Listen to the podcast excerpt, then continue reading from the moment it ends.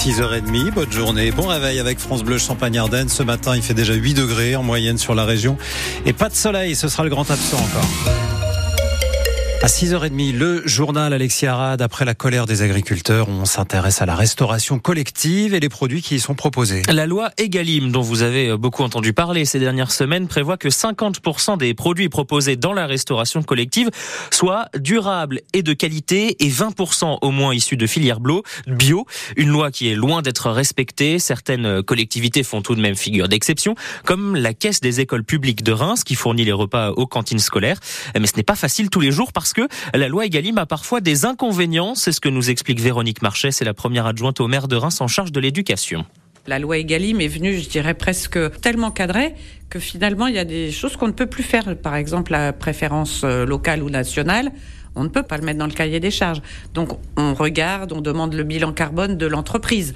Mais c'est pareil, on ne peut pas écrire avec un bilan carbone euh, faible ou mettre circuit court non plus. Enfin voilà, quelquefois à vouloir euh, faire bien, on contraint plus les choses. Donc euh, il faut libérer les énergies et surtout que chaque collectivité ou chaque entreprise parle bien de la même chose. Parce que si on prend des agences de restauration privées, ils ne sont pas soumis aux mêmes réglementations que les publics. Il y a des choses qu'ils peuvent mettre dans leur cahier des charges que nous, on ne peut pas mettre. Nous, on est hyper euh, stricto sensu euh, au niveau de la loi.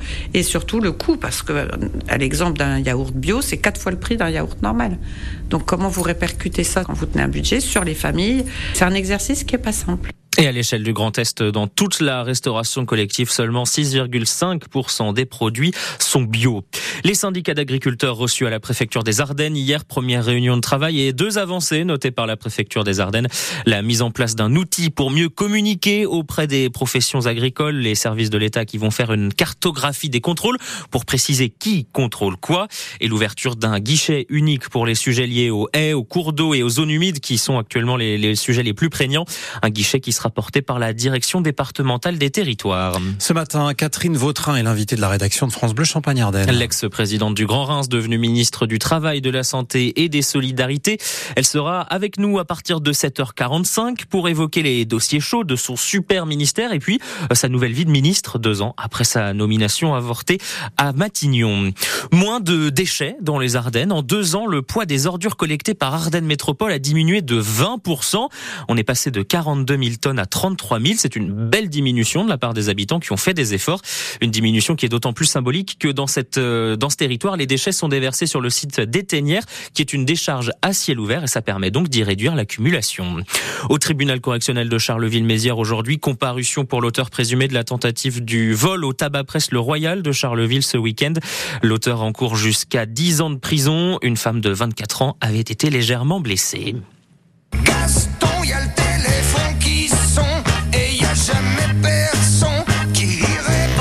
Voilà.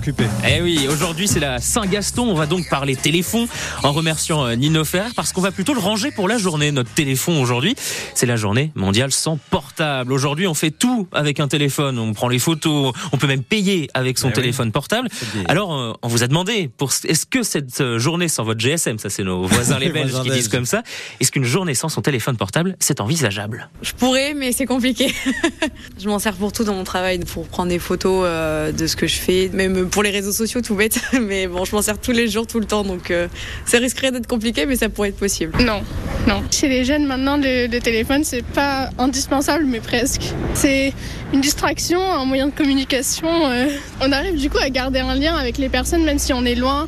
Sans le téléphone, on n'aurait vraiment aucun lien et ce serait moins facile du coup. Moi, je pense que oui. Je beau avoir euh, l'air d'un gros geek en temps normal, je peux m'en passer très facilement. Ça dépend en fait du contexte. Si c'est une punition, c'est chiant. Si c'est euh, une journée internationale ou même juste nationale euh, sans téléphone, euh, j'en suis très bien capable. Oui, même une semaine. Donc les jeunes qui passent leur journée dessus Tant pis pour eux. Ils ratent beaucoup de choses. Même à table, c'est toujours. Même à l'église, ça devient. Même à l'église, ils sont là. Entre... Non, non. Les gens deviennent fous. Aucun problème. Je peux très bien m'en passer. Il est dans le fond de mon sac. Vous pouvez m'appeler. Je ne décrocherai pas. Et voilà, c'est aussi la question qu'on vous pose ce matin sur France Bleu Champagne-Ardenne. Cap ou pas cap de faire la journée sans téléphone portable Appelez-nous. Dites-nous pourquoi vous ne pouvez pas vous en passer ou au contraire, si vous le rangez bien volontiers dans un tiroir pour 24 heures 03 26 48 2000. Et du coup, appelez-nous avec le téléphone fixe. Hein, si vous voulez réussir le défi. On peut même payer la quête à l'église par le Eh oui. téléphone hein, dans Eh certaines euh, églises. Et puis un mot sport, Nicolas, pour euh, terminer avec du basket. Ce soir, ça se passe à l'Arena de Reims à 20h. Le Champagne Basket reçoit Denain pour tenter d'enchaîner une cinquième victoire en Pro B. Et pour ceux qui aiment euh, se faire du mal, c'est le début des huitièmes de finale de la Coupe de France de football sans le stade de Reims, mais avec les tombeurs justement des Rémois pour lancer les hostilités. Sochaux qui reçoit Rennes à 20h45.